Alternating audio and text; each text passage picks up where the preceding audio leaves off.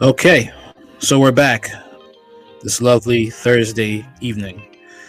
Here to give you that news. First up, Shannon Sharpe, Skip Bayless, acting like an old married couple. Let's get into it. Our Talk Radio, live in 4K.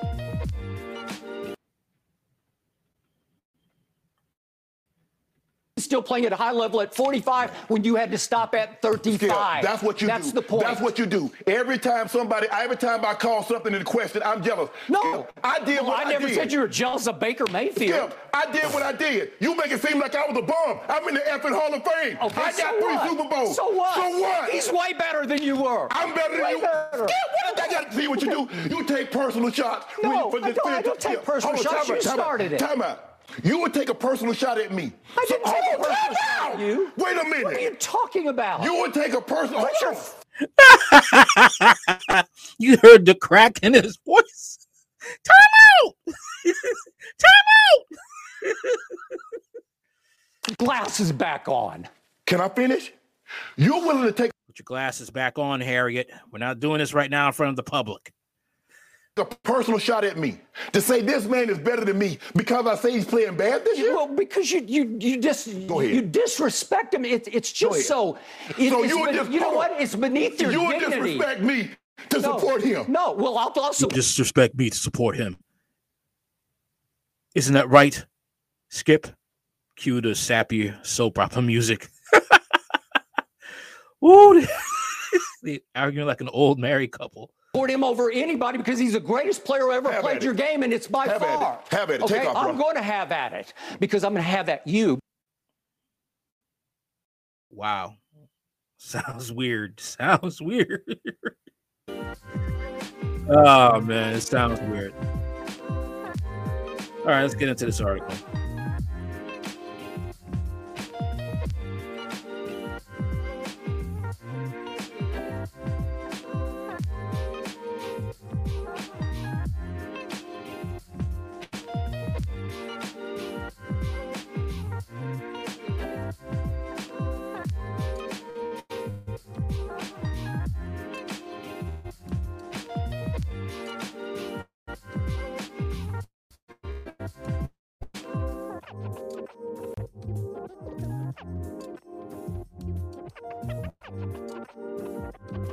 Caddy, caddy, caddy, caddy.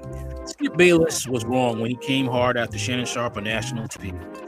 Who's the most annoying sport personality in the United States today? Stephen A. Smith, Joe Buck, Jason Garnett? No, they don't even come close to the anointing personality that is Skip Bayless.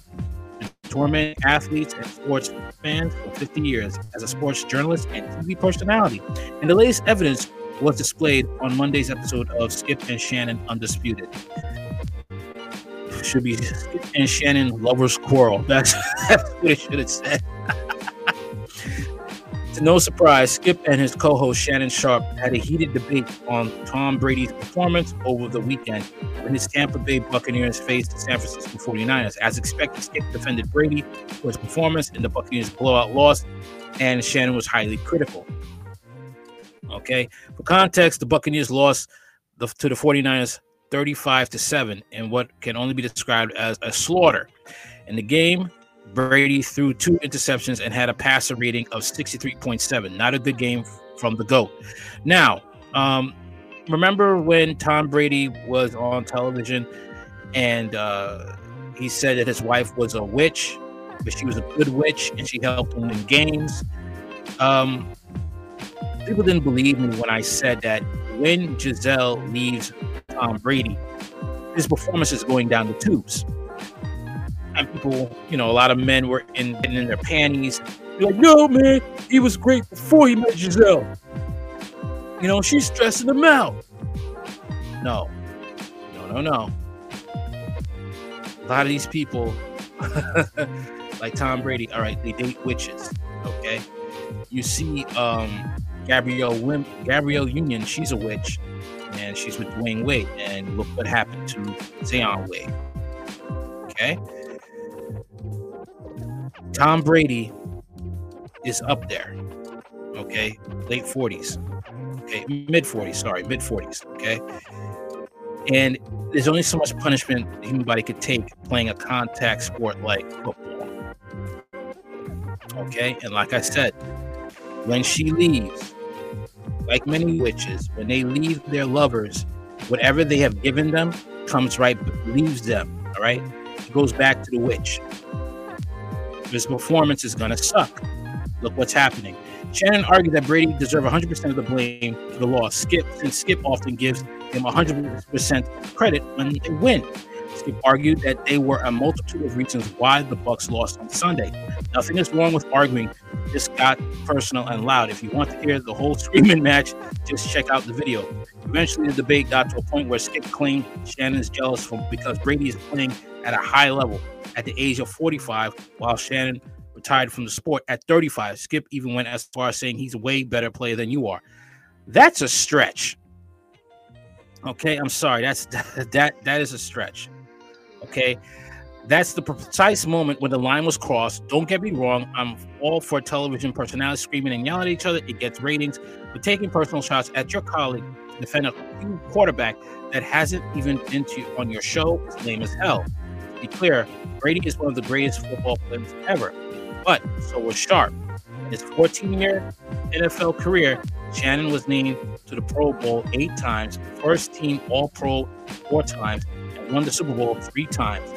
He was inducted into the NFL Hall of Fame in 2011 and is unequivocally one of the greatest tight ends of all time. Nobody in their right mind should be disrespecting Shannon's football career, especially a man who was infamously averaged 1.4 points as a junior as a junior on a high school junior varsity basketball team. If you want to criticize him for his opinions on HBCUs, go right ahead. But nobody should question his sports accolades.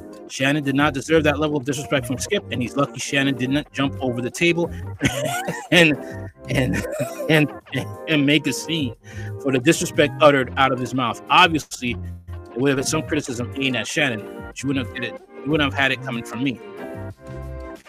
That's the thing, man. He he touched the nerve, and um, he's lucky Shannon got that self control. Real lucky, because it could have gone messy. All right. Okay. On to the next story right here. Going into politics. It seems like Germany is going back to its roots. That's what it seems like.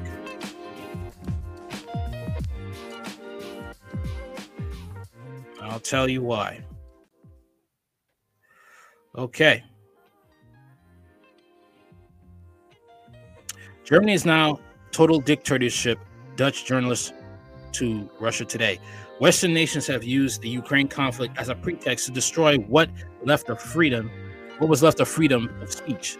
Sonja van den Ende says the European Union is reportedly planning to target Russian media channels with the upcoming ninth sanctions package, freezing the assets of Ano Zavorsky, Russia Today's parent company, and revoking licenses from the new from the few outlets which still hold them within the bloc. Russia Today spoke on the new planned broadside against Russian media with Sonja van den Ende, independent Dutch journalist who believes the ongoing crisis has become merely a pretext to intensify the years long crackdown on the freedom of speech in the West. This is what the Western countries are doing since the start of the special, special military operations, even before that, even before the Syrian war, wars in Iraq, Afghanistan, Libya, and then said. But now it's intensified a lot, and we see everyday new things coming out. They clearly want to control the media. This is what they do already. Everything that is said in favor of Russia or just neutral about Russia is straight away banned everywhere. Okay. Germany has repeatedly targeted Russia Today and its German language division, Russia Today DE, in particular. The latest initiative in the field was floating was floated this week by MP Andrea Lindholz, a CDU CSU parliamentary group chair, who proposed to set up a special reporting office to tackle Russian disinformation. The MP claimed that the alleged danger of Russian propaganda and disinformation in Germany should not be underestimated, particularly given the economic troubles. When everything is getting more expensive, there is a risk that people will become more receptive to pro Russian fakes. Hmm. Let's see what she has to say. One second.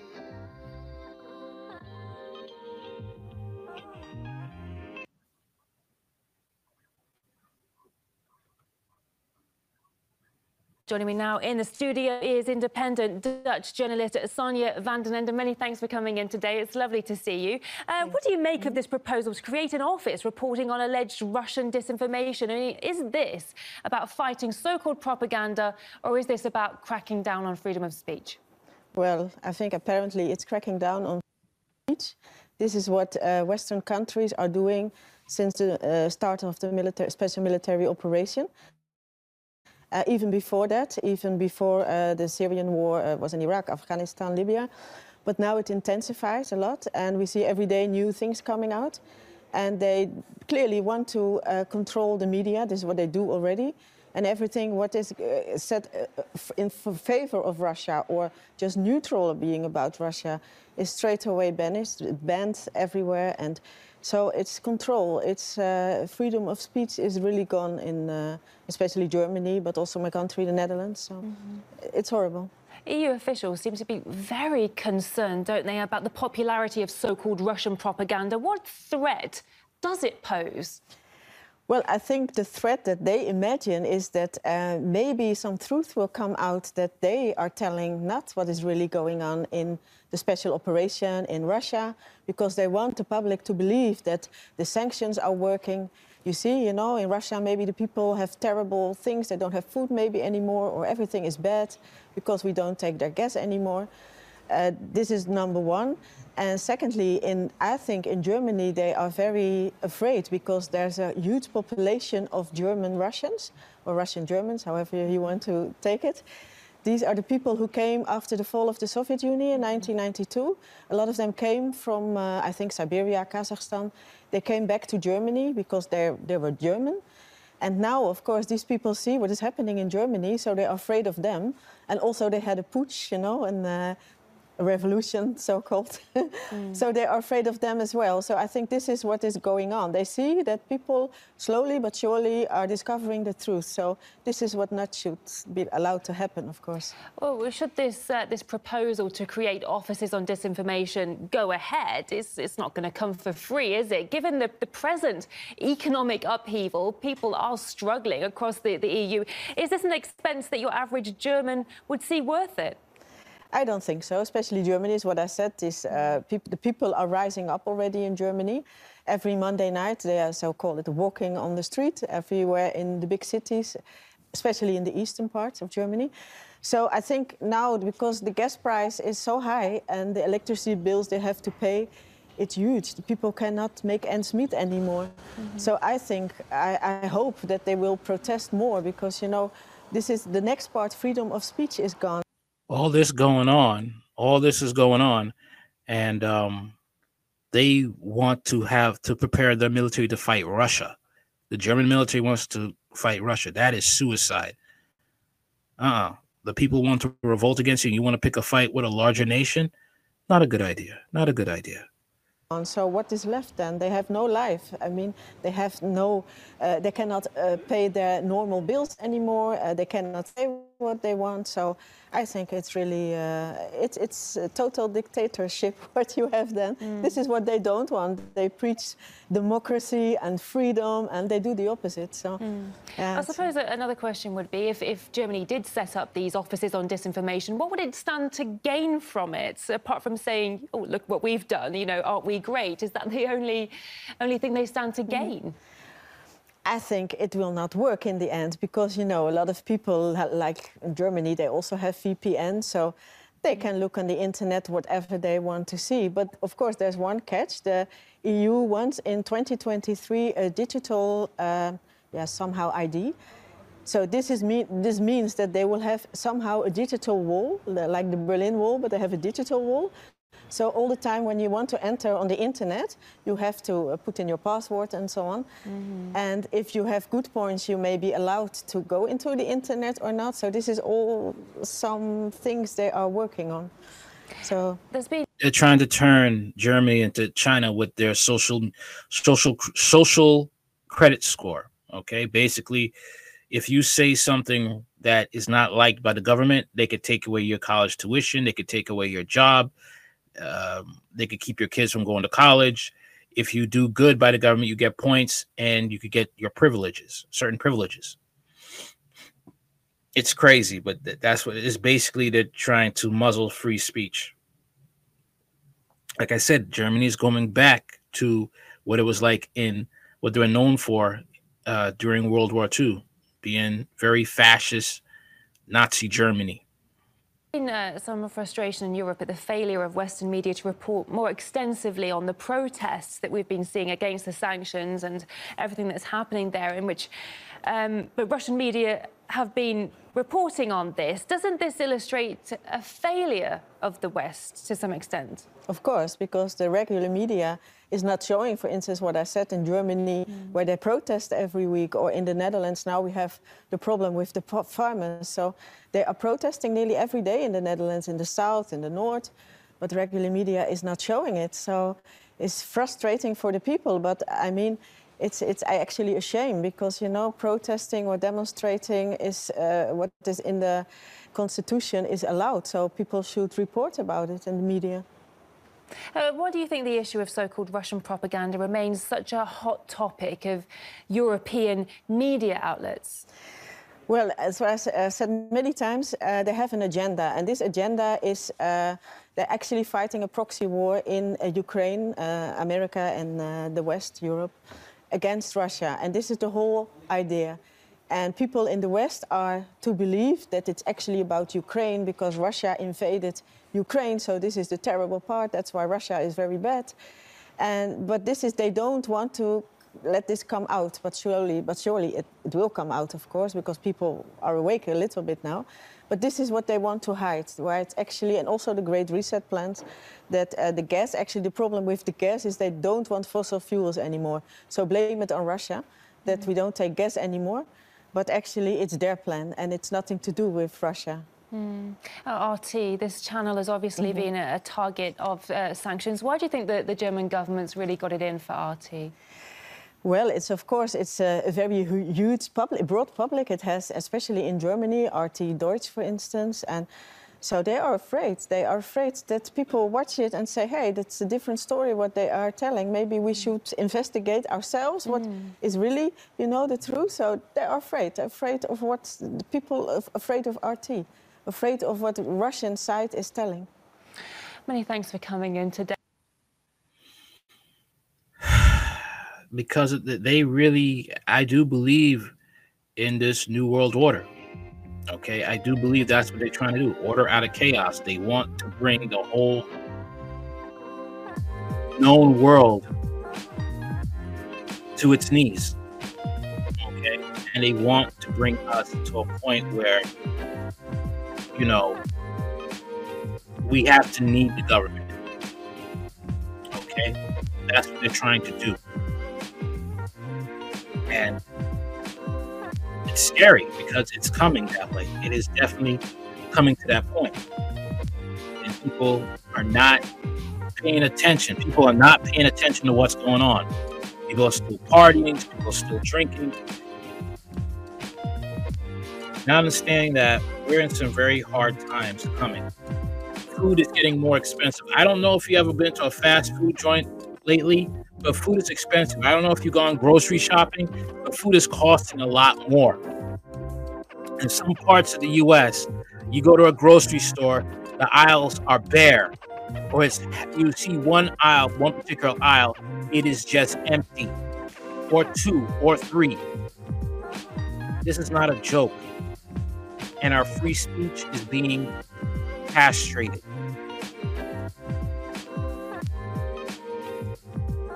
Okay? It's not. People are going to wake up the hard way, unfortunately. Unfortunately, that's how it's going to go down. I don't know if anybody's seen like uh, V for Vendetta. That's how it's going to be like. Sad, but people just not taking it in. They're not taking it in. What's going on?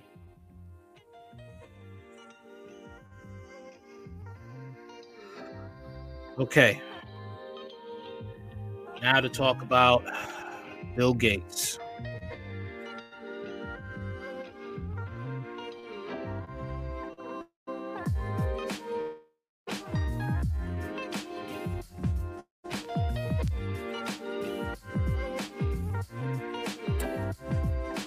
Believe what he actually owns now.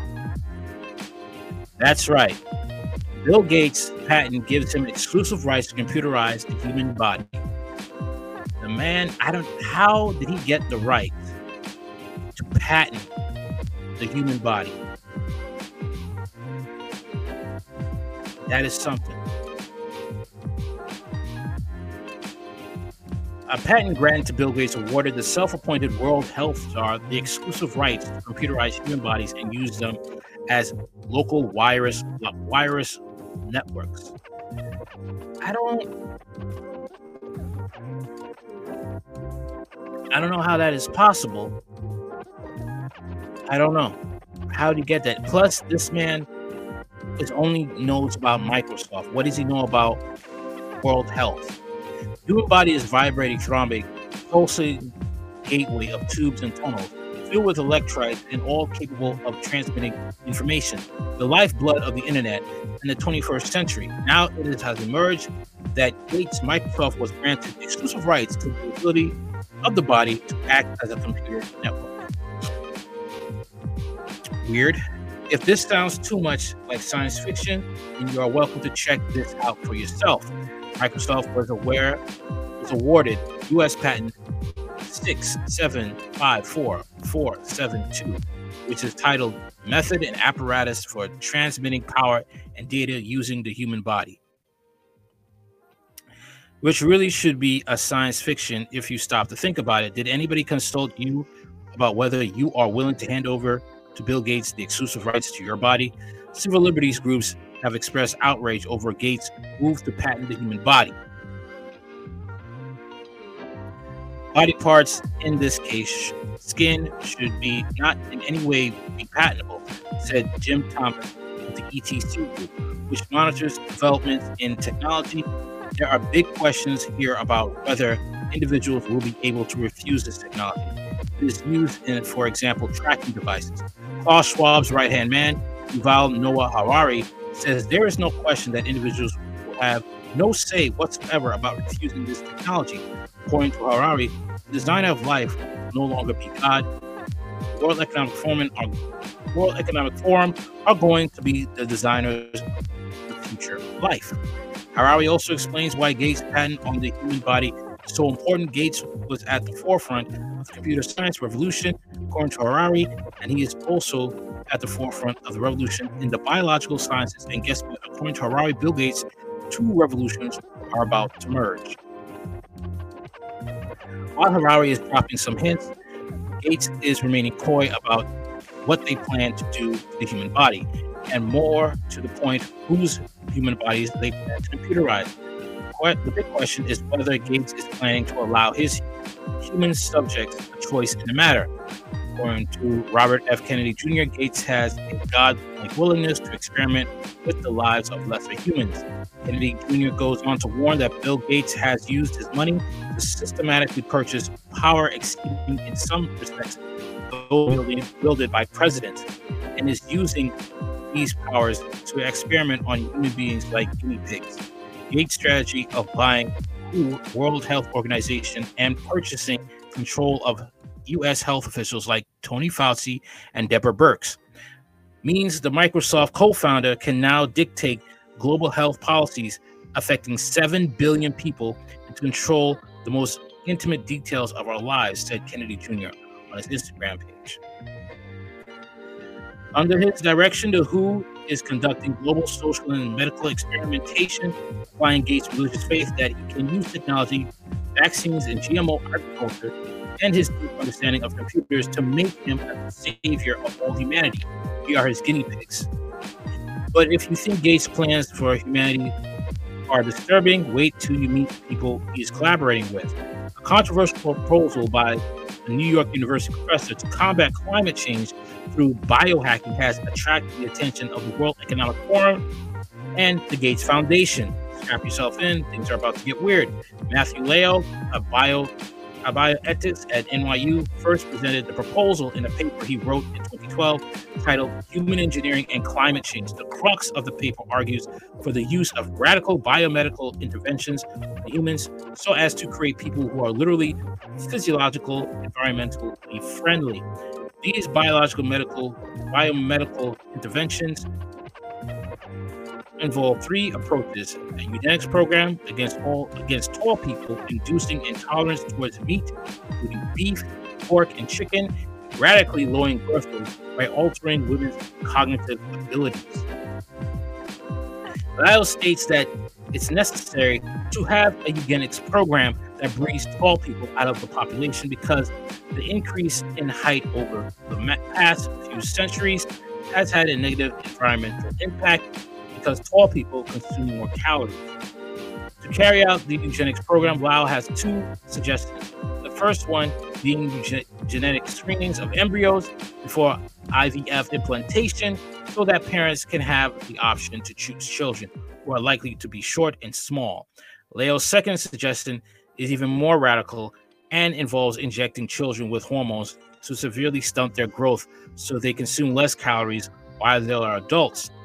As for inducing meat intolerance, Liao issues the globalist elite's favorite excuse, climate change, to argue that we must make people allergic to meat by stimulating the immune system against common bovine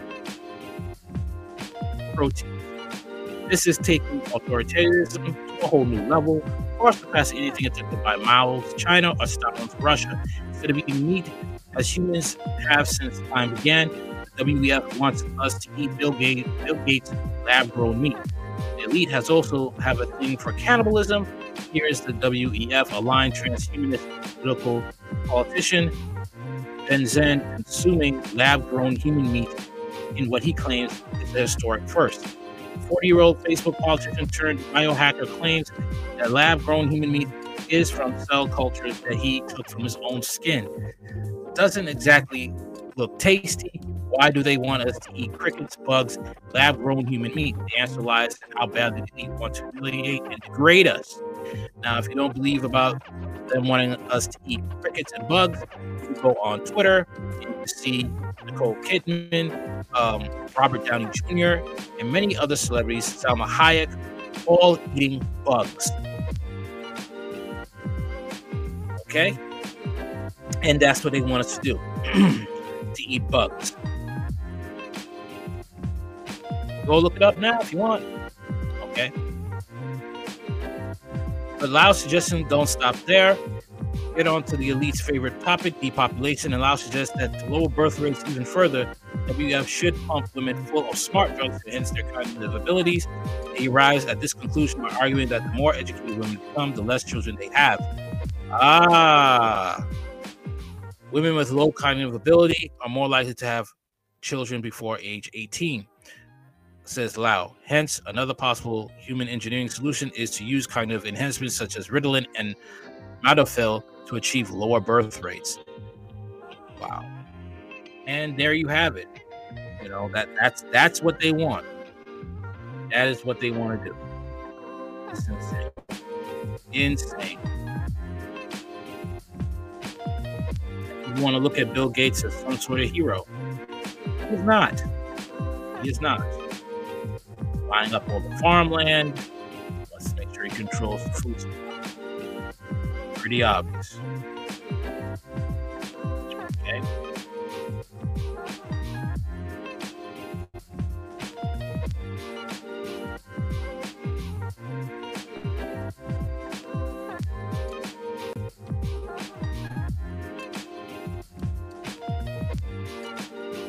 Okay. Donetsk warns politician killed in Ukrainian attack. Local lawmaker Maria Pirogova was among several civilians casualties following recent heavy shelling of the city by Kiev troops. Maria Pirogova, a 29 year old volunteer and MP in the local People's Council, was killed in the city of Donetsk on Tuesday as a result of artillery shelling and rocket attacks by Ukrainian military. A statement on her death was released by the acting head of the Donetsk People's Republic, DPR, Denis Pushlin. Pirogova is among the six civilians killed across the city that day. The lawmaker's death was an enormous loss for all of us, Pushlin said, extending his condolences to Maria's family and friends. In 2014, when she was only 21 years old, she began to help people. She gathered things, delivered them herself to those in need. Was not afraid to go to the most dangerous places to help others. Pushlin wrote on his Telegram channel praising the late politician as the epitome of kindness with an exceptional talent at doing good. Pirogova was killed as Kiev's forces subjected Donetsk to new round of rocket and artillery attacks, targeting multiple locations across the city. According to the city's mayor, Alexei Kulemzin, Ukrainian troops hit a business center, a market in the Donbass area, sports complex, several shopping centers, a bus station, cathedral, a local prosecutor's office, and multiple residential buildings. The attacks left at least six civilians dead and several wounded. Donetsk has been subjected to heavy artillery and missile attacks by Ukrainian forces on almost a daily basis since Russia launched its military operation in late February since 2014. When the Donbass conflict broke out, and in the aftermath of the Maidan coup in Kiev, the city has endured years of low intensity fighting and sporadic shelling by the Ukrainian military. Earlier this year, DPR and the Lugansk People's Republic (LPR), as well as the Kherson and Zaporozhye regions, formally joined Russia following overwhelming support in local referendums. It's sad that that's how you know it's going. And Ukraine is going to suffer. Okay. It's it's just matter there they there needs to be a peace treaty drawn up. Okay. Because this nonsense has to stop. Innocent people are being killed I mean, even you know, you know, Ukrainian civilians, they're suffering. Nobody's winning. You're not going to win against Russia. You're not. Russia is going to wipe Ukraine off the map. And that peace treaty has to come up. But unfortunately, US United States is not going to uh, is not going to stop uh, sending money to Ukraine.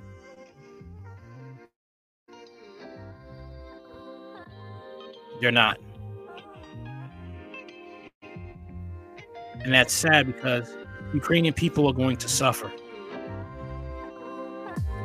And then sooner or later, they're gonna have they're gonna be paying the price because Putin's not Putin is going to have no choice but to show his hand. And he's going to have to lay down the law hard on these Nazis as well as the US government, which means we're going to suffer. we're going to end up feeling the wrath because of these greedy politicians. Right. That's what's going to happen. And despite what they tell you about these Ukrainian soldiers, they're not the good guys.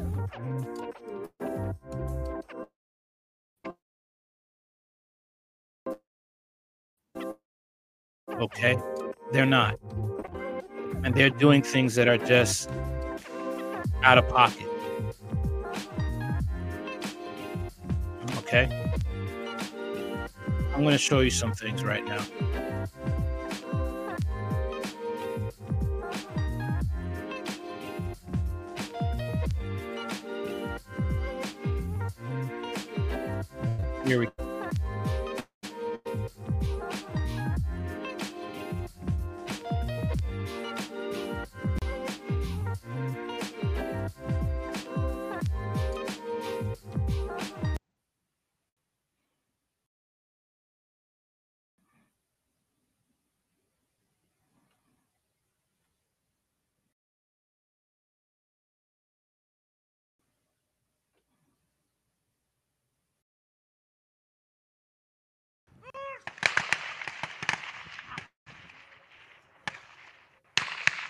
Called the uh, the Haka dance, the satanic rite.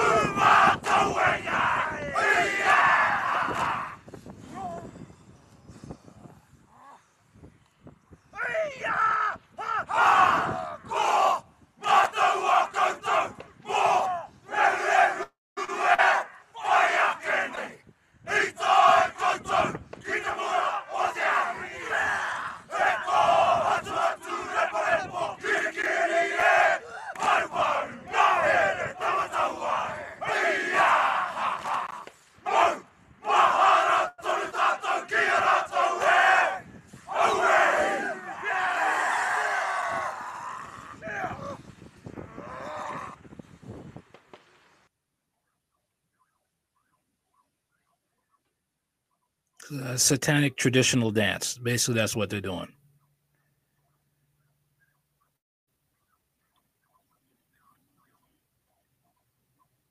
Okay.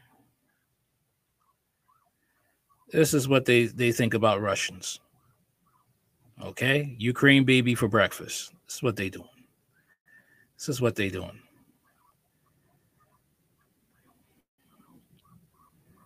Okay.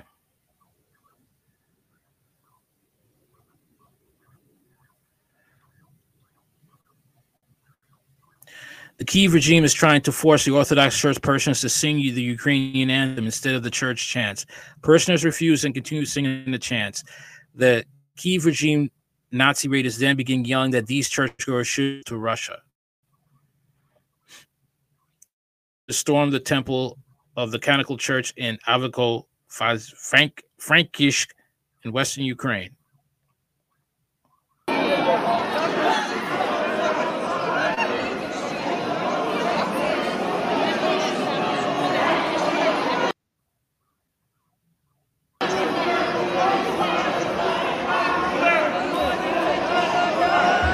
What they're doing.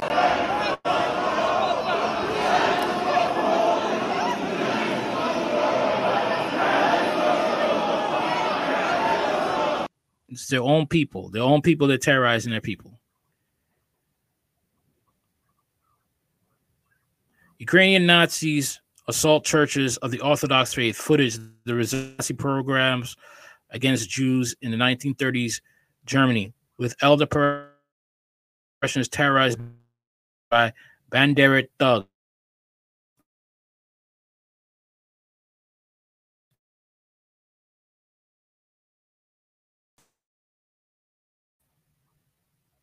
Okay. Here we have Ukrainian Nazis assault churches of the Orthodox faith footage that resembles the Nazi programs.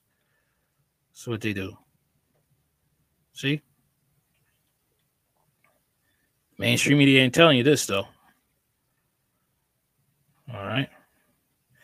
U.S. Colonial Douglas Macgregor. Russia has drawn the line on the sand, and we won't be bullied by the U.S. any longer. That's what Russia is saying. And we became the indispensable nation that could effectively bully anybody, anywhere, anytime to do whatever we wanted them to do. We got away with that for quite a long time. And I think that uh, Russia has now drawn the line in the sand and said, we won't be bullied by you anymore. That's it. United States government. the United States is a live freedom of speech and everything, but it's great be- in spite of what the U.S. government is doing to other nations, and other nations are getting fed up now. Okay, and other nations are not taking it anymore. So, God forbid anything happens to us, it's because of our government chose to be crooked and harm other people for their own profit. Loyalty splinter Ukraine town.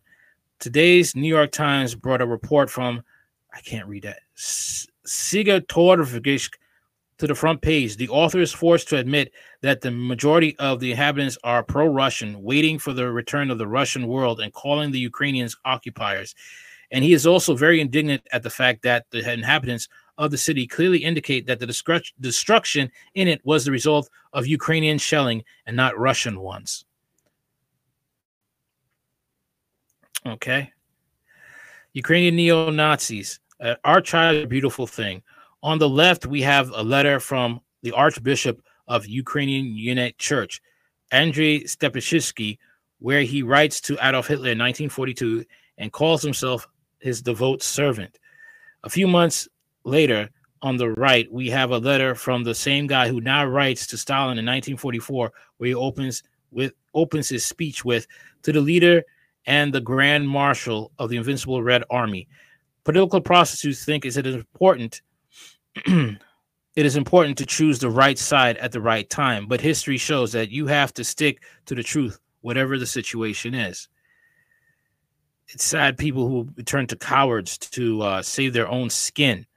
That's basically what it is. AFU appeal to the command. We did not receive proper. This is the Ukrainian. This is the Ukrainian military now. Okay. AFU appealed to the command. We did not receive proper weapons and artillery support. As a result, 70% of the company was killed or wounded. We didn't even have equipment to evacuate the wounded, which is why several of the wounded did not survive. And this is the Ukrainian military. Okay. They're being forced to fight because of Zelensky. A war that they're not even getting the proper supplies. U.S. government sending billions of dollars in weapons and food and supplies. They ain't getting nothing because the the higher ups in the Ukrainian army are stealing it.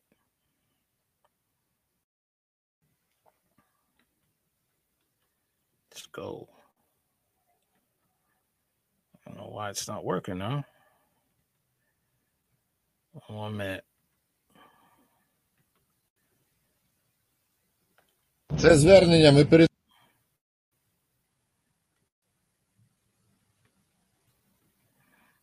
All right, moving on. Well, that was the translation. All right.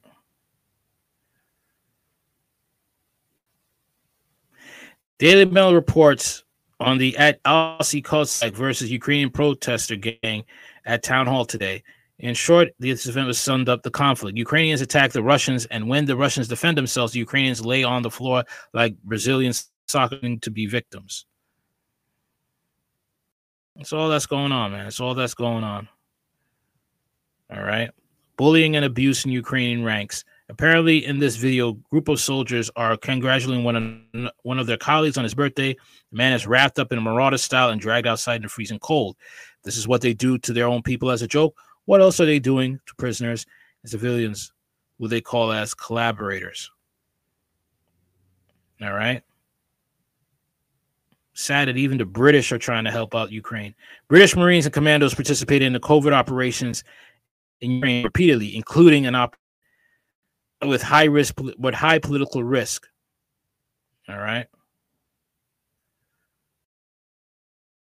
Let's check it out.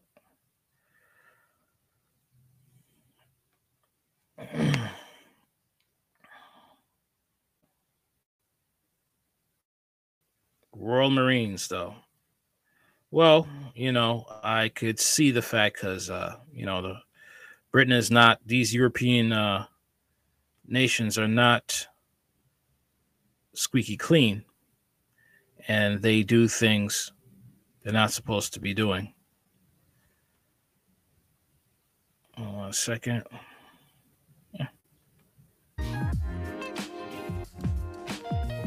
Royal Marines deployed on high risk covert operations in Ukraine.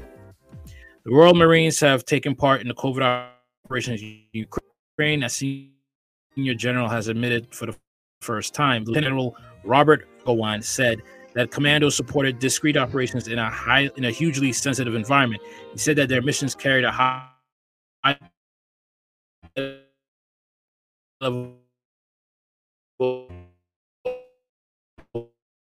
political and military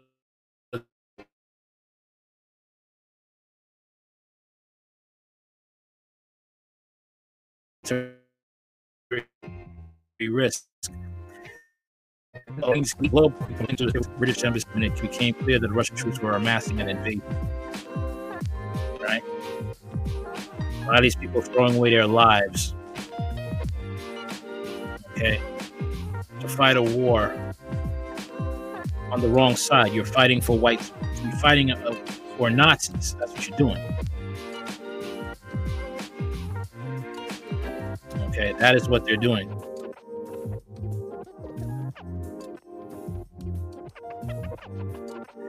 This is what the USA wants the greatest natural resources on earth, destroy Russian people, and give 500 years of riches to the financial elite. I believe it. This is why they fight Russia. Split it up and take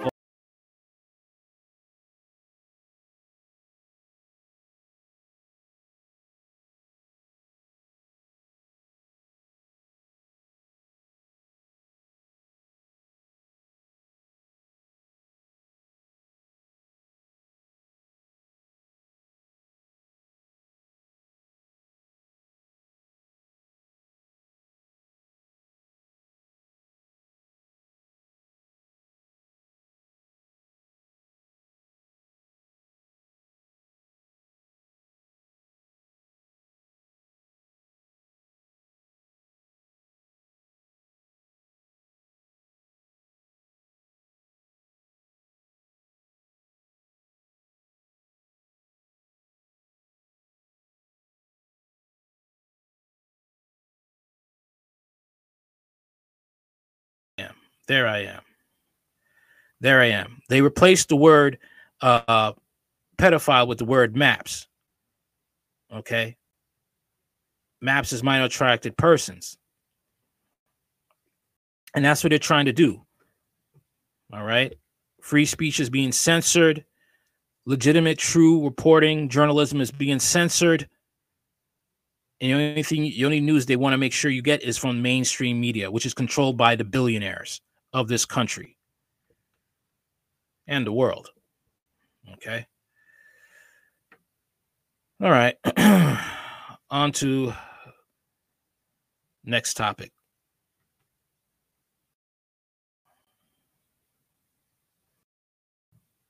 Okay.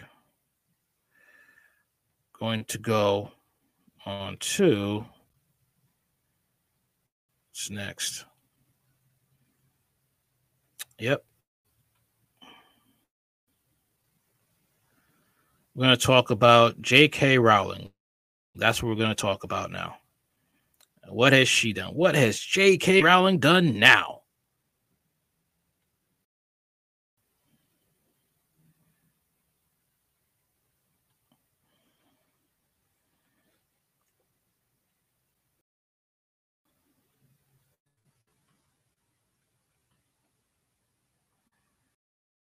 One second.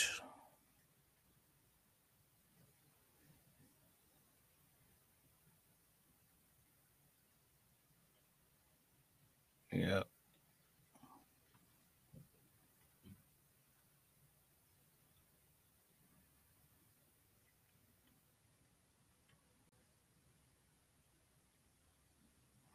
Here we go.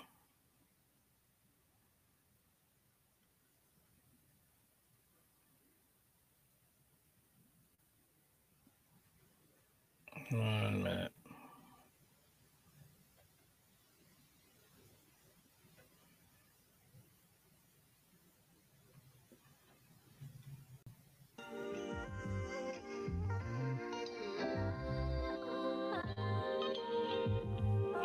J.K. Rowling funds woman only rape help center in Edinburgh. J.K. Rowling has launched a new woman only support service for victims of sexual violence. The author says there is ways to provide free support and advocacy for women in Edinburgh who've experienced abuse at any time in their lives. She said the service would meet an unmet need in response to demands from female survivors of abuse. Ms. Rowling said it was important that survivors had the option of women centered and women delivered care. Rape Crisis Scotland said support should be available the alphabet and non binary people. The Harry Potter creator had has held a long-standing interest in women's and children's issues and had been a vocal critic of Scottish government's reform of the Gender Recognition Act. Other critics of the reform are among those on board of directors for Beira's Place. As well as Miss Rowling, they include former prison governor Rhona Hopkins, previous Scottish Labour leader Johann Lamont, GP Margaret McCartney, and director for Women Scotland Susan Smith. The new venture is being held, being funded by the author who lives in Edinburgh. It is not a charity; will not rely on donations. Miss Rowling said, "I founded Beira's Place to provide what I believe is currently an unmet need for women in the Lothians, Lothians area.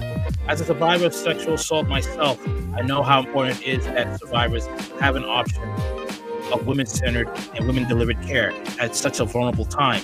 Beira's Place will offer an increased capacity for services in the area and will and will, and I hope enable more women to process and recover from their trauma. Named after Beira, the Scottish goddess of winter, it will be run by a paid staff of experienced support workers and headed by Chief Executive Isabel Kerr and Deputy Chief Executive Susan Dominey. They previously ran the Glasgow and Clyde rape crisis. Ms. Kerr said, Violence against women and girls is an issue that crosses all cultures, classes, and religions. These are gendered crimes that are overwhelmingly perpetrated by men and disproportionately experienced by women. Beira's Place recognizes that effective sexual violence services must be independent needs led and provide responsive centered women centered services so that they are free from the pressure of political agendas. We are committed to ensuring that our service is free, confidential, and accessible to women survivors who may need it.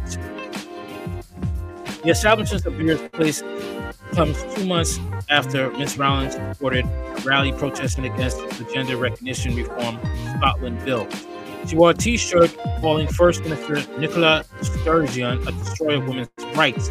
Proposed new law will make it easier for people in Scotland to recognize gender and do its final vote at the Holyrood next week. We remove the requirement for medical diagnosis of gender dysphoria as a condition requiring a gender recognition certificate. Critics have raised concerns about the impact it could have on single-sex spaces such as women's refuge and prisons. The Scottish government has denied this, saying it will streamline the process, which is currently invasive and distressing for an already marginalized group. Rape Crisis Scotland, which was 17 centers across Scotland, said it would welcome any new service to support survivors of sexual violence. It added it is crucial that life saving support offered by Rape Crisis Centers is available to transformer and non binary people. All rape crisis services in Scotland offer support to trans women and have done for so for 15 years. There has not been a single incident of anyone abusing this. We continue to see the paths of equality for women and transformer people are deeply been deeply interconnected and dependent on shared efforts to dismantle systems of discrimination. Writer Suzanne Moore, who interviewed J.K. Rowling on the opening of Beira's Place, told BBC Radio for Women's Hour it's a major undertaking for the author. A project like this is years in the making, she said. She has gathered a team of experts, people who have worked in the rape crisis centers, and what she really wants to ensure is this is not a charity that's subject to the whims of power, that its funding is never under threat. That's why J.K. Rowling is funding this herself. It is really simple, and in some ways, it is not. Uh, it has not got a lot to do with the whole transformer issue, political in the complex politics of, of Scotland. It does do something to improve the lives of the most vulnerable women and children. Now, the thing is, you have spaces for transform and non-binary. So, what is the problem if J.K. Rowling makes it specifically for women? For women, I don't see the problem with that. Okay, and but I really do blame feminists because when feminism said they wanted to bring everybody in and want to make everybody equal, you lost your, your rights to be a woman in the process.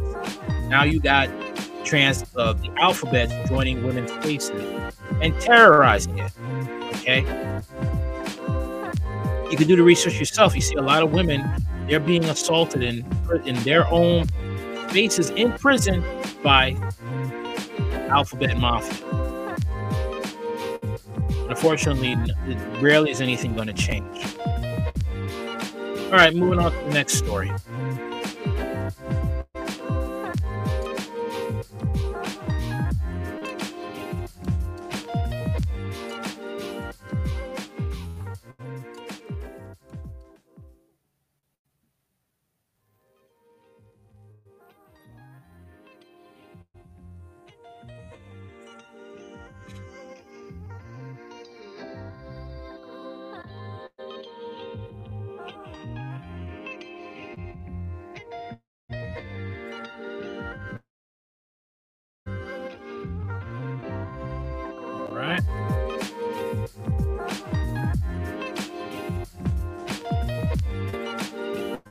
This story has to deal with a person who works for CNN. Well, not anymore. You know who works.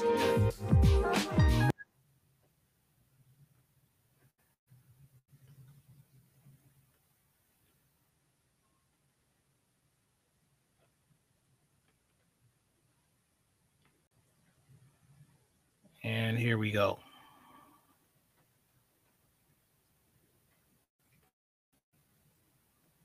New now at 6, former CNN producer pleading guilty today to one charge uh, connected to the transportation and assault of a Nevada minor back in 2020.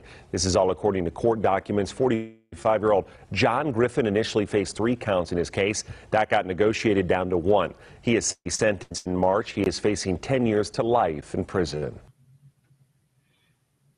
10 years to life in prison. Is something. Okay, he he is not getting out. He may not even make it past the first. That's just uh not pretty much just just an observation. He's he's not going to get out. that that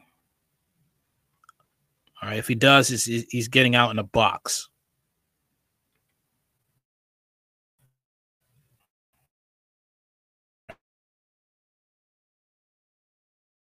Dude. One second.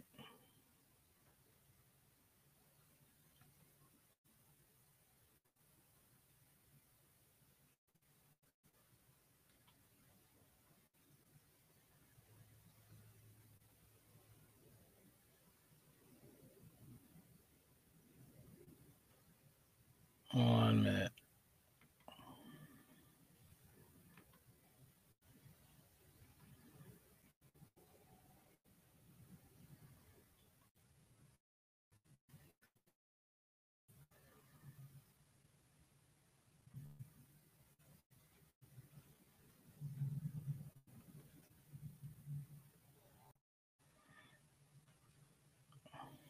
Okay, here we are. A CNN producer John Griffin pleads guilty to sex charge, to child sex charge. All right, a former CNN producer pleaded guilty to a child sex charge Monday on for for sexually assaulting and luring her to his Vermont ski house. John Griffin, 45, pleaded guilty in federal court to using interstate commerce to for the enticement of a minor as part of a plea deal in which the two remaining counts of enticement of a minor was initially charged was initially charged with last year were dropped. Griffin of Stamford, Connecticut. Why why does he have to get a plea deal? Griffin of Stamford, Connecticut met a woman online and persuaded her to bring her nine-year-old daughter to his $2.5 million where he engaged in sexual activity with the child, according to prosecutors. Griffin paid the mother $3,000 in July 2020 to fly from Nevada to Boston, where he picked them up in, in a Tesla and drove them to, to his Ludlow, Vermont house, where he directed a girl to engage in unlawful sexual activity. The mother of the character was also arrested with child abuse and child sexual assault charges. Former producer asked the parents of several minors to bring their daughters to his home for his training. Bragged about luring girls as young as seven to his pad. He told the parents he believed that a woman is a woman regardless of her age, and that as such, all women should be sexually subservient and inferior to men, prosecutors said. Griffin tried to get other young girls to do sex acts for him through through their parents, according to court. In April of 2020, he suggested to the mother of a 14 year old girl that she and her daughter do a virtual training session over video chat in which he would instruct the at his direction and her a little mother daughter trip to his ski house before sexual training. He attempted to lure the girls to his Vermont ski house for training sessions on such things and cuck worship. Prosecutors said in court documents. Griffin, he, he, he is a dead man when he goes to jail. He is an utter dead man. Griffin, who has three children of his own, was arrested on December 10th, 2021, and originally pleaded not guilty to three counts of enticing minor. He was fired by where he worked years following his arrest. That was stated at the time. He faces a minimum of 10 years, only 10 years, and a maximum of life in prison at his sentencing on March 20th, and must pay full restitution, an amount yet to be determined to the victim.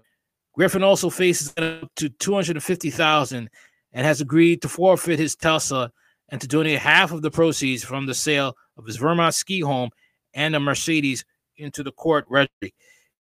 He will likely be ordered to register as a sex offender and must participate in.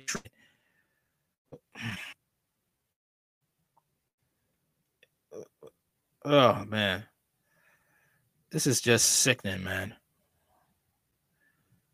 Here's some reading comments. Good. Now clean out the rest of them. 99% of the co- that company are predators in more ways than one. According to the Alphabet Mafia folks, minor attracted people and animal attracted people are part of the club and are just misunderstood and shouldn't be judged or labeled as predators or dangerous sickos. Whatever happened to sexual assault charge crime against Don Lemon? That's true. Whatever happened to that? Okay. Pretty sure Project Veritas exposed this one man, th- this is just gross, man. I, I, I'm so I, I'm appalled. I'm really appalled. That man needs to spend the rest of his life in jail. Okay. But he, you know, he probably, you know, he's going to spend the rest of his life in protective custody. That's what's going to happen. Or he's going to end up, you know, someone's going to end up handling him. That's what's going to happen. Someone is going to end up handling him. Because that's how it goes in prison. That's definitely how it goes in prison.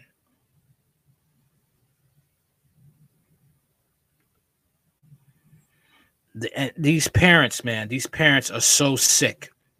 I don't, I don't. The parents need to go to jail as well. They need to go to jail. Because they they have to pay for this. They have to pay because you traumatize your daughter for life. She will never, ever know what it's like to have a normal child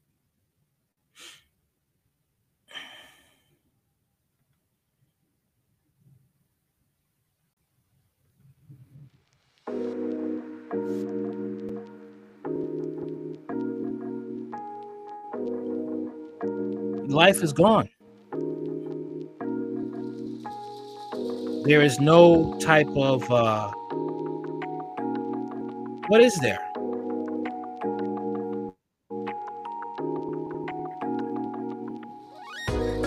Anyway, on to the next story. We're talking about the Chinese citizens are fleeing uh, the Xi Jinping's crackdown in China. To be talking about that now.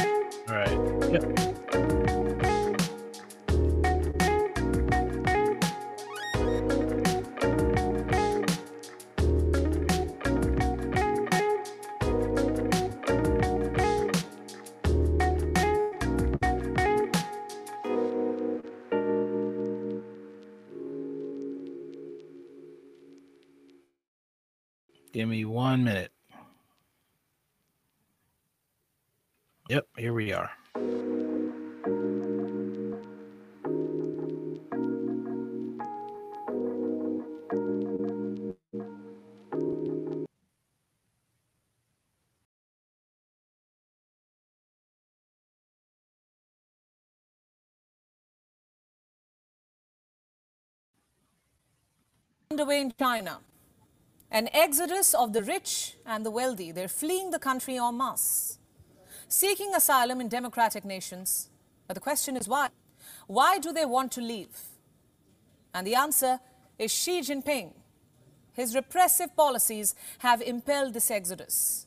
His crackdown on millionaires, his clampdown on free speech, his repression of protests, and of course his draconian pursuit of those who have created the Chinese economic, boom in the first place in the past two decades. This is forcing people to leave, making them shift to safe havens. I'll start with some numbers. Since 2012, more than 600,000 Chinese citizens have sought asylum overseas. 600,000. Out of this, more than 100,000 asylum applications were filed in 2020 alone. And in 2022, then 10,000 high net worth individuals from China said they wanted to leave the country along with their money. The next big question where are, which countries are they relocating to? According to one report, the most popular destinations are the US, Singapore, Australia, and let me show you some. This one's from the 11th of December. It says that Canada is witness, witnessing a spike in nationals. This year, there was a 15% rise in applications from Chinese nationals. Canada's Department of Immigration and Citizenship apparently received more than 9,925 applications, and they were all for permanent residency. Look at this report now. It says that after Xi Jinping's re election as president, online searches have exploded. Last month, more than 60 million people searched for information on WeChat. A week later, when another COVID 19 wave hit the country, the number of searches for leaving rose to 80. Over $48 billion want to leave, meaning they want to leave China with their wealth worth $48 billion. If this happens, this will be the second largest wealth outflow for any country. Russia is number one on this list, and now China will come second. And then we have this report. It came out earlier today. It says COVID wary Chinese millionaires are eyeing Singapore for relocation. Yes, Singapore is now becoming a magnet for China's rich and wealthy who want to flee the zero COVID mess. What do all these developments tell you? That Xi Jinping's policies have failed.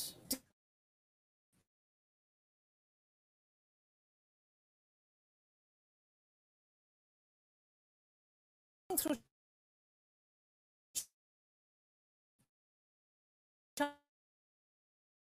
Chinese society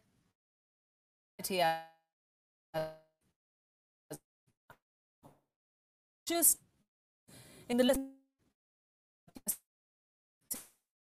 abnormal life on China. It's a story we've repeatedly on the show. The crackdown on protests, it has further fueled fears in the public. People have started worrying about their future in the country, whether they will ever be able to live normally again. They've started perceiving zero COVID as a tool to not just stop the virus, but to control the society. The second reason is the worsening credit crisis. Companies are defaulting on their debt, especially in the real estate sector. The Chinese government is reluctant to help distressed firms. Reason number three is China's crackdown on the wealth. Since last year, Xi Jinping has pushed for what he calls common prosperity. The objective of this is to redistribute China's wealth and narrow down the country's growing wealth gap. Naturally, for the rich, that is bad news because they are worried about losing their fortunes. These fears are not unwarranted. Just look at what China is doing. Under the goal of common prosperity, prominent chief executives have been forced to step down. Two of them, Wu Yajun and Pan Shi, have resigned in months. Similar trend was seen in the tech sector too. Richard Liu of JD.com, Zhang Yiming of ByteDance, the parent company of TikTok, Su Hua of Kuaishou, and Jack Ma of the ANT Group they all left their positions. Their exit happened after the Chinese state began a crackdown to rein in its people. The charges against them are appalling. Take the case of Sun an agricultural mogul. He has been put behind bars. His crime? Gathering a crowd to attack state organs, obstructing government administration, and picking quarrels and provoking trouble. These are the charges. They're used often often to go after any and every critic. Sun was an outspoken supporter and a friend of Chinese political dissidents. He has been punished with an 18-year-long prison term. And why just the billionaires? In the eight years that he has been in power, Xi Jinping has ordered a sweeping crackdown on everybody. Activists, journalists, lawmakers, celebrities, no organ of the Chinese state has been left untouched by the president's purse. It doesn't matter who you are, a citizen, a billionaire, or a lawmaker. The state will put you behind bars in Xi Jinping's China at his whim. So it shouldn't come as a surprise then that Chinese citizens are leaving their in Ukraine. Like, very much like Ukraine, like, and now the people that drive the economy, which are the rich, they want to leave. That's like many of the rich in America. This type of fascism going on in America, they want to leave. What's going to happen? The country is going to go poor. They're going to go broke. You know, people are going to be in charge as the government. It's insane, man. Insane.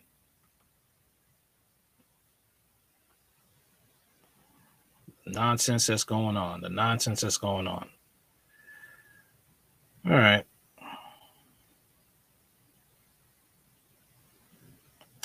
Let's look at what's going on here with this uh the tridemic that's about to happen. The tridemic. Let's look at that. One moment.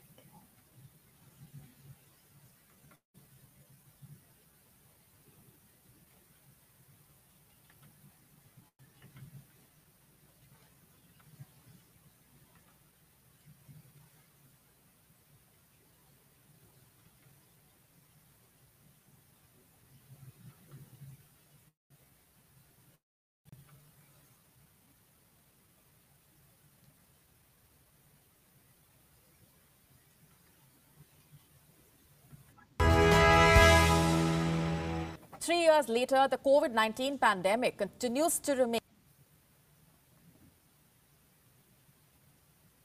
remain in the global headlines. But our story tonight is not about the pandemic, it's about a tridemic. Let me say that again a tridemic. Some health officials are warning about a tridemic this winter season. In fact, the, in Canada, the healthcare system is struggling in the face of a tridemic. First, what exactly is a tridemic? In simple terms, it's a triple threat it's a triple threat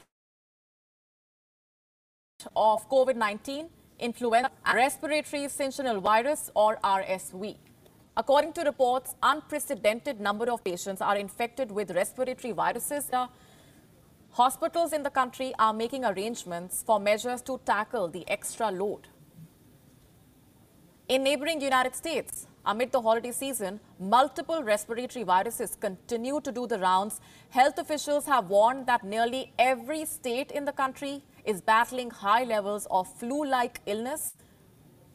Respiratory viruses continue to spread at high levels across the country. The Centers for Disease Control and Prevention saying that there have, they have been seeing signs of an early and severe flu season.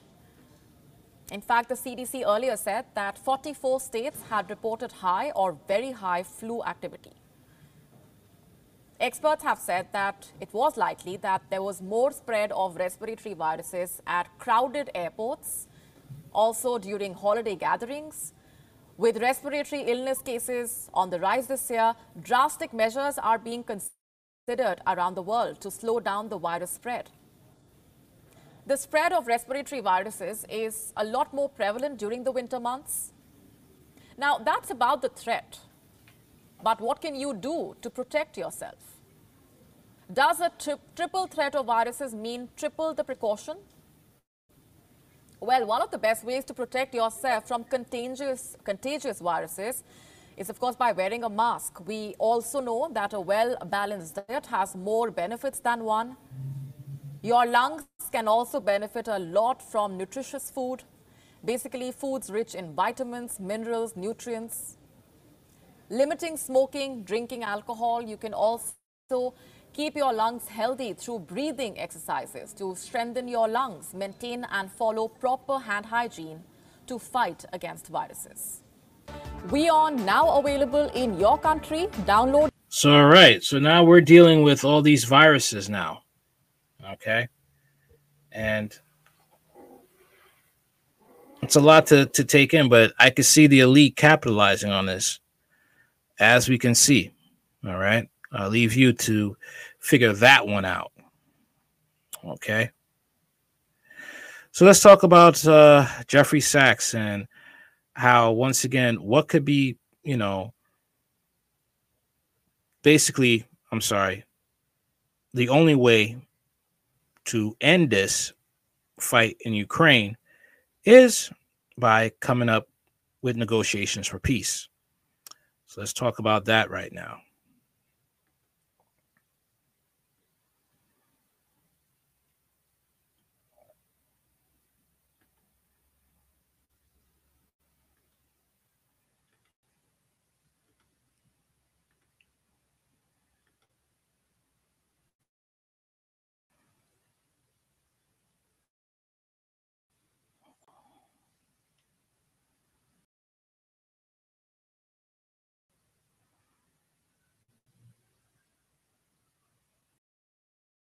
Drones to attack two air bases hundreds of miles inside Russia at an oil depot near the Ukrainian border.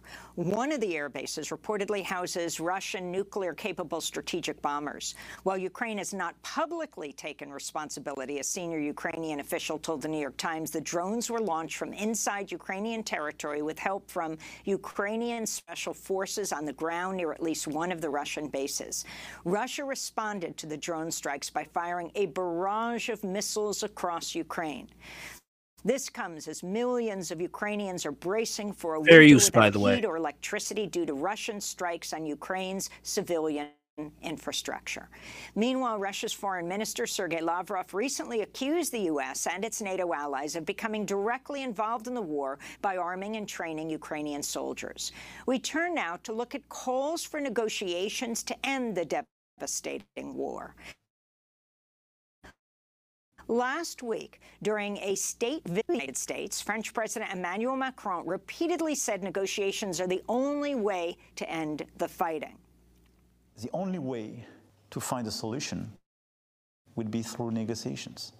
I don't see a military option on the ground. That was French President Macron on 60 Minutes. He also told ABC negotiations with Russian President Vladimir Putin are still possible. He knows very well Europe, US, the US, and so on. He knows his people. I think he made mistakes. Is it impossible to come back at the table and negotiate something? I think it's still possible. Last week, President Macron held a joint news conference with President Biden at the White House, during which Biden said he would consider sitting down with Putin to end the war. I'm prepared to speak with Mr. Putin if, in fact, there is an interest in him deciding he's looking for a way to end the war. He hasn't done that yet. You, you know, uh, Biden, you should be talking with Ukraine because Ukraine is the one that doesn't want to surrender, doesn't want to submit to a peace agreement. Russia's Putin's always been for peace. He's always been for trying to have negotiations for peace. But the American government is still providing funding for Ukraine and smuggling those weapons through Ukraine. Okay.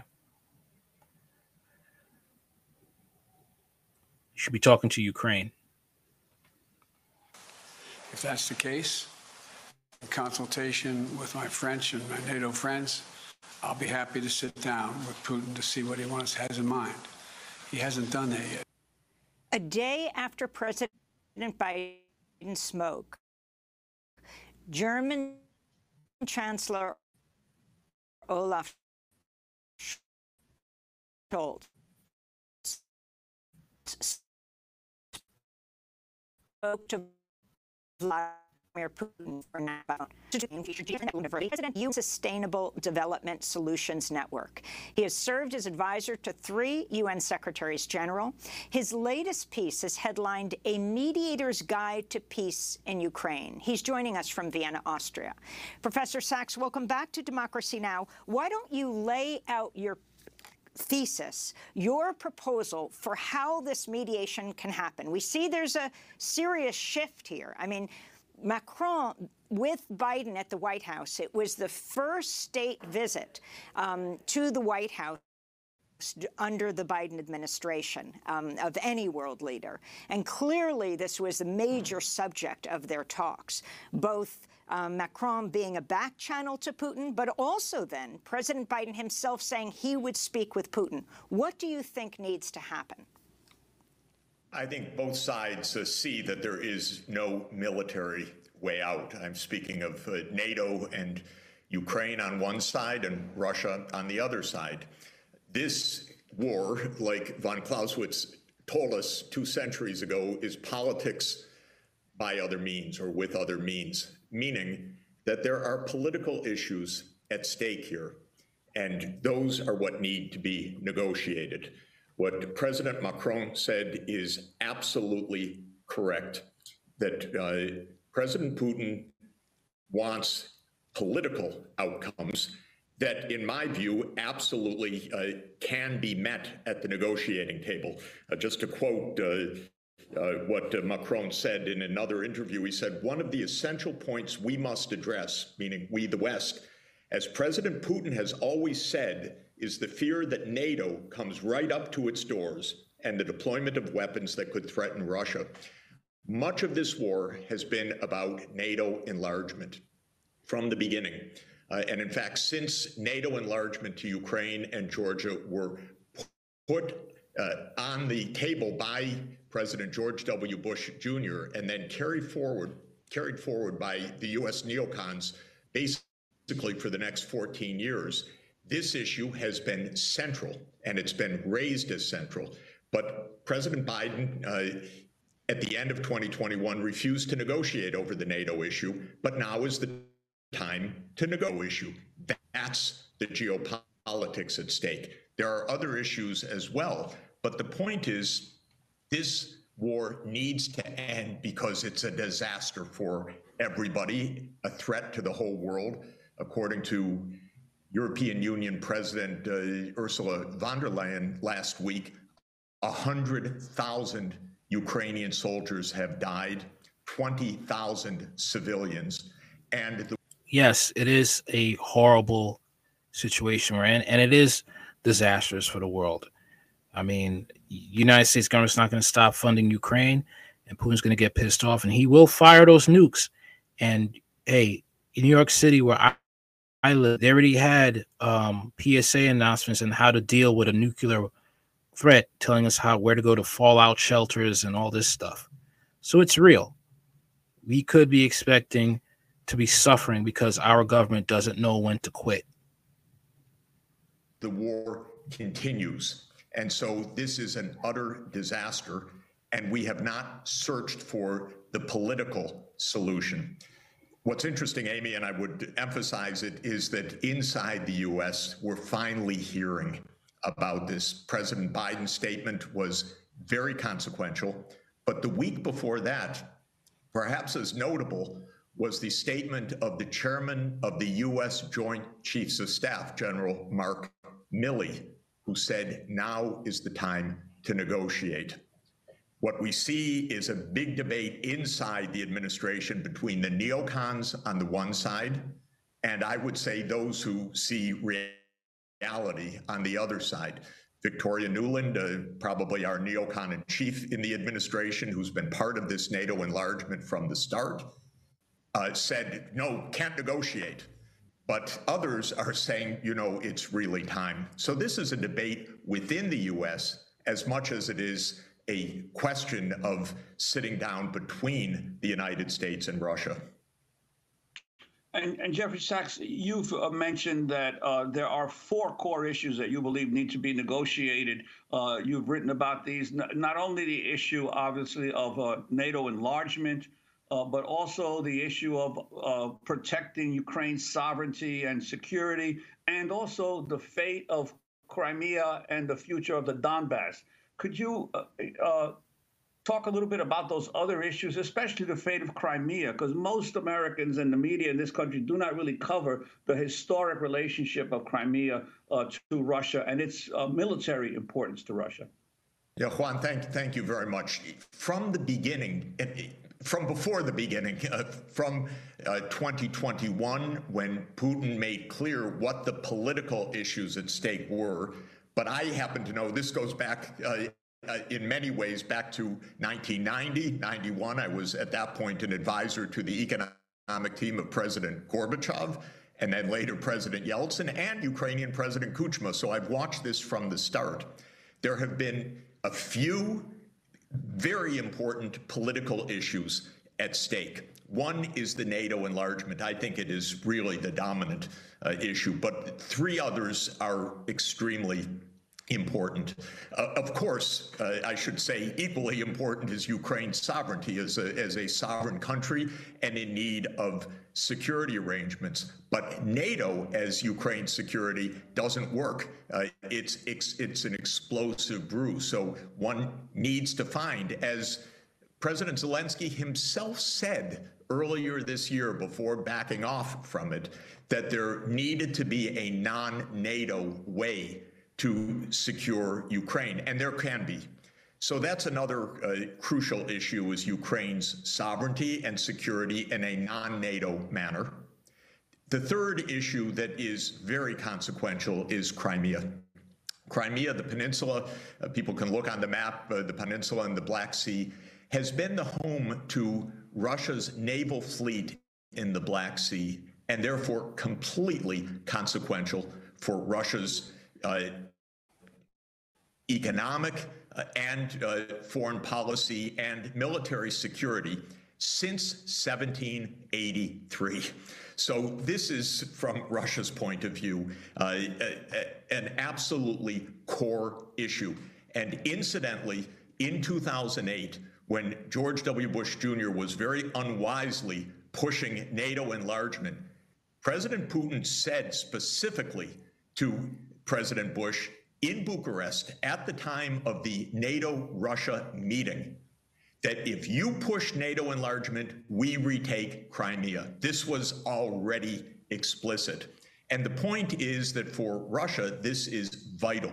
Now, after what happened, of course, in 1954, in a symbolic action, because there was a Soviet Union at the time, not, uh, not separate nations, uh, Nikita Khrushchev, the uh, chairman of, of uh, the Communist Party of the Soviet Union, the chairman of the Soviet Union, transferred Crimea from Russia to Ukraine. It, it didn't mean much. It was a celebration, a 300th anniversary of a treaty that uh, Khrushchev celebrated by this administrative transfer. It became consequential after the end of the Soviet Union and the independence of Russia and Ukraine there was a delicate balancing act for many, many years, uh, especially in the early 2010s. Then President Viktor Yanukovych was negotiating with Russia to give a essentially a long-term lease to Crimea to satisfy Russia's security desires and needs as a as a balancing, as a as a delicate balancing. But the United States very unwisely and very provocatively contributed to the overthrow of Mr. Yanukovych in early 2014, setting in motion the tragedy before our eyes. And that ended that delicate balance. Russia said Crimea has to be ours because we just saw that we can't depend on a long term arrangement with Ukraine the United States contributed to the overthrow of uh, a Ukrainian president who was negotiating with us over. See what I'm saying? As millions of I'm sorry, I'm Ukrainians sorry. I are don't know bracing how that for a happened. winter without heat or happened, and this is crucial to understand. This is, I mean, see what I'm saying? You see what I'm saying with the United States government? How they have their hand in other people's affairs, and you try to get puppet puppet leaders in governments in foreign countries. And when you meddle in, you start wars with other other nations, and then you wonder why. We wonder why you have almost half the world hates the United States because of their meddling. And the United States caused, probably contributed to this war in Ukraine between Russia and Ukraine.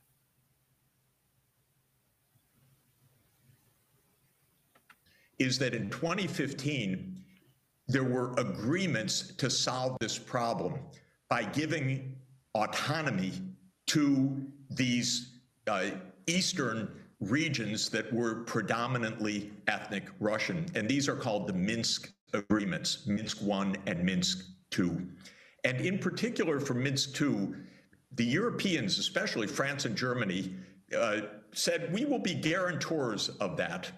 But then Ukraine, under the post Yanukovych uh, regime, two presidencies, uh, Poroshenko and Zelensky, refused to implement the Minsk II agreement, saying they're dead. We don't accept them. We don't accept autonomy. Russia said, well, you, had a diplomatic agreement and now this is violated. And this became another cause of this war.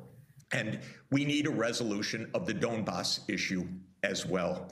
Ukrainian sovereignty, no NATO enlargement, de facto uh, Russian control over Crimea, some kind of solution like Minsk II, uh, some kind of autonomy, some solution for the Donbass. These are the four pieces that can save Ukraine, spare Russia, save the world from what is a growing disaster. And this is why we need a pragmatic approach.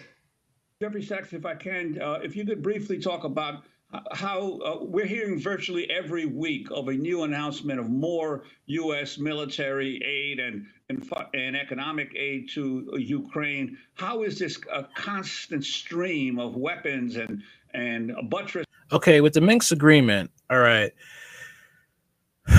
Russia had a proxy war with Ukraine, all right, and the Minsk agreement, they, they both were to um, you know, Russia was to, you know, they were supposed to exchange prisoners.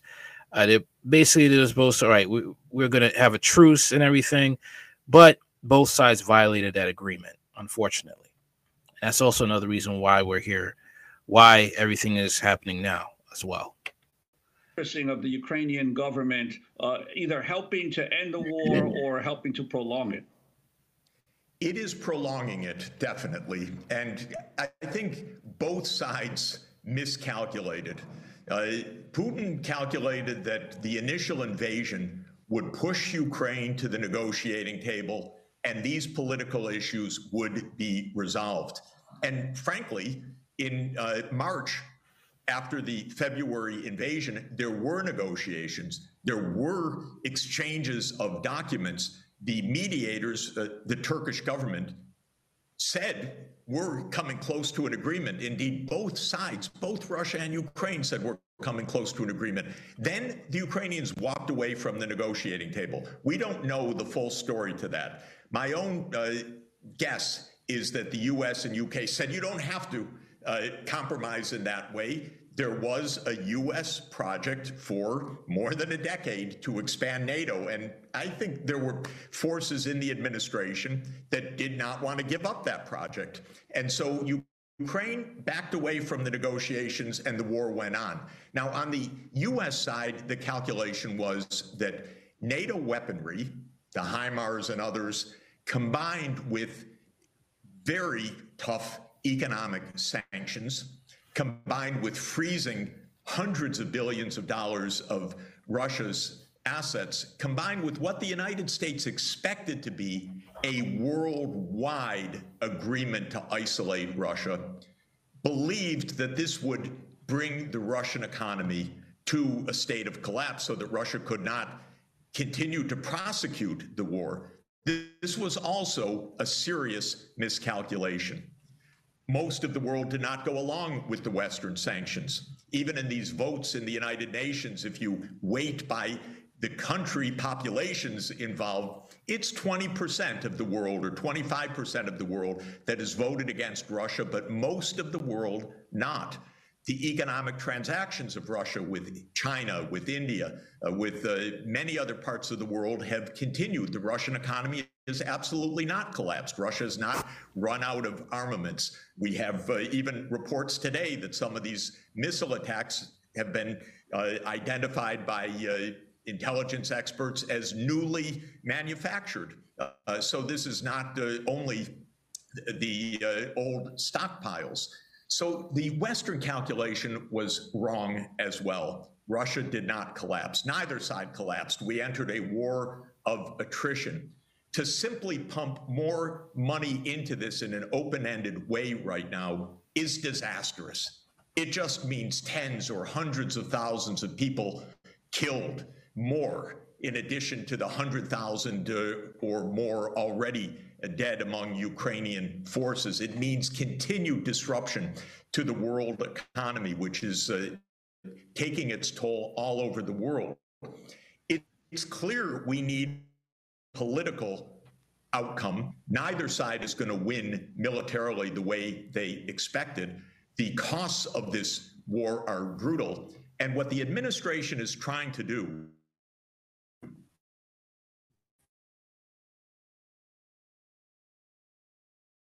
is put in another 40 billion legislation at the end of the year that has to be voted up or down, not on the Ukraine issues, but on the overall keeping government open issues. So we're not having that debate in Congress that we really need because the opinion surveys are showing that more and more Americans say something's not right. Tens of billions of dollars, people dying, massive economic disruption. Where are the negotiations? And that's the real debate we need in Congress. But the administration's trying to stick in another $40 billion without that debate taking place. To be clear, Professor Sachs, you've denounced Russia's invasion as violent uh, of Ukraine. I'm, I'm sorry, Amy. I You've denounced Russia's invasion of Ukraine. Of course, it's it, absolutely. This was a collision that is disastrous, and the cruelty of the Russian invasion is enormous. But the foolishness, recklessness of the U.S. neoconservatives to push to this point is also something that needs accounting. Finally, Because- Professor Sachs, who Sure. would negotiate? Who would be the mediator that you're talking about, or mediators? We have 30 seconds. Clearly, uh, the Turks are extremely skilled. This is their region. They've been deeply involved. Pope Francis, the UN Secretary General, the UN Security Council, uh, of course, which includes all of the major actors, all of these can play a role. But I would say Turkey, as a leader in the Black Sea region who knows all the participants, can, can do this. But this is not negotiation between Ukraine and Russia. This must be between the United States and Russia over the NATO issue, as well as Ukraine and Europe over the security issues that are so much at stake, and of course, Ukraine's core interests. Well, Jeffrey Sachs, I want to thank you so much for being.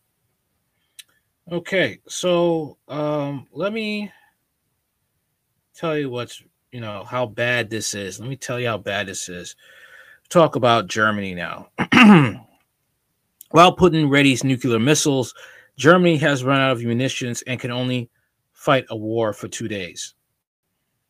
Okay, so we're talking about Germany's military. All right, and uh, people need to leave Russia alone. Okay, just just leave them alone. People will think that oh, you're on Russia's side. No, I just see the fact that Russia has the advantage here. He's made the U.S. government look like clowns. He's made Ukraine look like clowns. All right. Putin is a very Putin is a very dangerous man. Okay. And people need to start thinking about their lives here. Germany's military readiness has collapsed. The German Defense Ministry has publicly stated it could only sustain a war for one week as shortages in supplies and soldiers. What's more astonishing is that a German lawmaker says that too, says that's too optimistic. The real duration of what Germany is capable of sustaining in a war is just two days. If war is announced on Monday, in other words, Germany is finished by Wednesday and forced to surrender. NATO countries running out of ammunition as Germany left with two days of stocks. This is from the express.co.uk. Germany has been facing pressure to maintain its defense commitment to NATO while providing Ukraine with necessary weaponry to fight back against Russia. According to local reports, the German army has left with only two days' worth of ammunition to sustain active combat if necessary, while Russia is reportedly firing 20,000 artillery rounds per day, which implies they are able to manufacture something close to 2,000, I'm sorry, 20,000 rounds per day. NATO countries like Germany have near zero ability to manufacture much of anything needed to sustain a war. In Germany's case, that's due to their reliance on cotton linters from China, a component used in artillery munitions. Apparently, Germany sor- Germany sources this material exclusively from China, and China turns out to be nine months behind schedule on shipping cotton linters. Okay, why cotton? Why are cotton linters extremely difficult to source from China right now? Because China has been using the lockdowns as a cover story to to focus on its own military readiness, pursuing a path that will ultimately lead China to war with the West. Meanwhile, the West is largely dependent on China for its war components thanks to outsourcing and short sightedness among woke NATO country leaders. The widespread ammunition shortage has caught nearly all war professionals, planners, operators, and ana- analysts by surprise. Ukraine war is eating up available ammunition supplies at a huge rate. That's because they're losing. What do European military planners no longer plan? Isn't it the point of planning to make sure you plan ahead? The collapse of practical intelligence among woke European countries is truly astonishing. They can no longer even manufacture ammunition, something China has been doing for thousands of years, long before the current nations of Western Europe even existed. Adding to the embarrassment, German soldiers are missing all sorts of supplies, including in some cases winter socks, pants, and ballistic jackets, says Asia Times. Are you kidding? No pants for German soldiers? Are they supposed to fight the war, the Russian half naked attack in your underwear? no doubt Putin is experiencing outrageous laughter at all of this. The U.S., meanwhile, is also running out of munitions and military weapons for the simple reason that they've sent most existing weapons to Ukraine. The shortage of smart weapons has come about because the U.S. has used its critical war stocks to supply Ukraine, something the Pentagon never planned. Thus, now famous weapons such as the Stinger man portable missiles and Javelin anti tank rockets are now almost out of stock. In the not too short, not too smart, sorry, weapons category, the U.S. is short of conventional ammunition, particularly 50, uh, 155 millimeter artillery shells that are the backbone not only of Ukraine's artillery capability as older Russian made Ukrainian artillery tubes wear out, but also the North Atlantic Treaty Organizations. America's 155 millimeter artillery shells turns out are being manufactured in South Korea, not the USA. And Poland is buying tanks from Hyundai Rotem after sending their Soviet era tanks to Ukraine, most of which have already been destroyed by Russia. All this begs the obvious question why is the West provoking World War III with Russia when Western nations can't manufacture enough weapons of war to actually wage World War III? All of this is happening. The Western media is going into a frenzy over Putin's public deployment of Yars missile systems, which carry nuclear warheads that can strike the United States. Although the left wing media hyperventilating over this seems overblown, since Putin has long had ICBMs ready to launch at Western nations. It does bring to light something critical to understand. Russia's missiles are two decades more advanced than those of the USA. Many US based ICBMs are still running on 1980s technology. For example, they follow dumb flight paths that are entirely predictable and able to intercept by Russia's advanced anti air defense systems. Russia, on the other hand, has both nuclear capable hypersonic missiles as well as advanced MI the MIRV units, reentry warheads capable of complex maneuvers and hypersonic glide paths. These cannot be intercepted by anyone technologically possessed by the West. And this means if Russia launches such nukes at the US and the UK, there's literally nothing that can be done to stop them. The West is now characterized by dumb missiles and dumb leaders. It won't be difficult at all for Putin or China to defeat the Western nations should they decide to pursue the, that course of action. Hilariously, Europe is destroying itself by cutting off its own energy sources, forcing its own widespread deindustrialization. Putin must be asking himself who needs to bomb Europe when the Wokies are carrying out far worse acts of destruction on their own. Get and this is basically it, man. I mean, it's pretty much an embarrassing situation to be with if you're, you know, if you're living in Europe or the United States, all right, you're seeing the Western countries destroy themselves. But I think that's just the plan of the New World Order.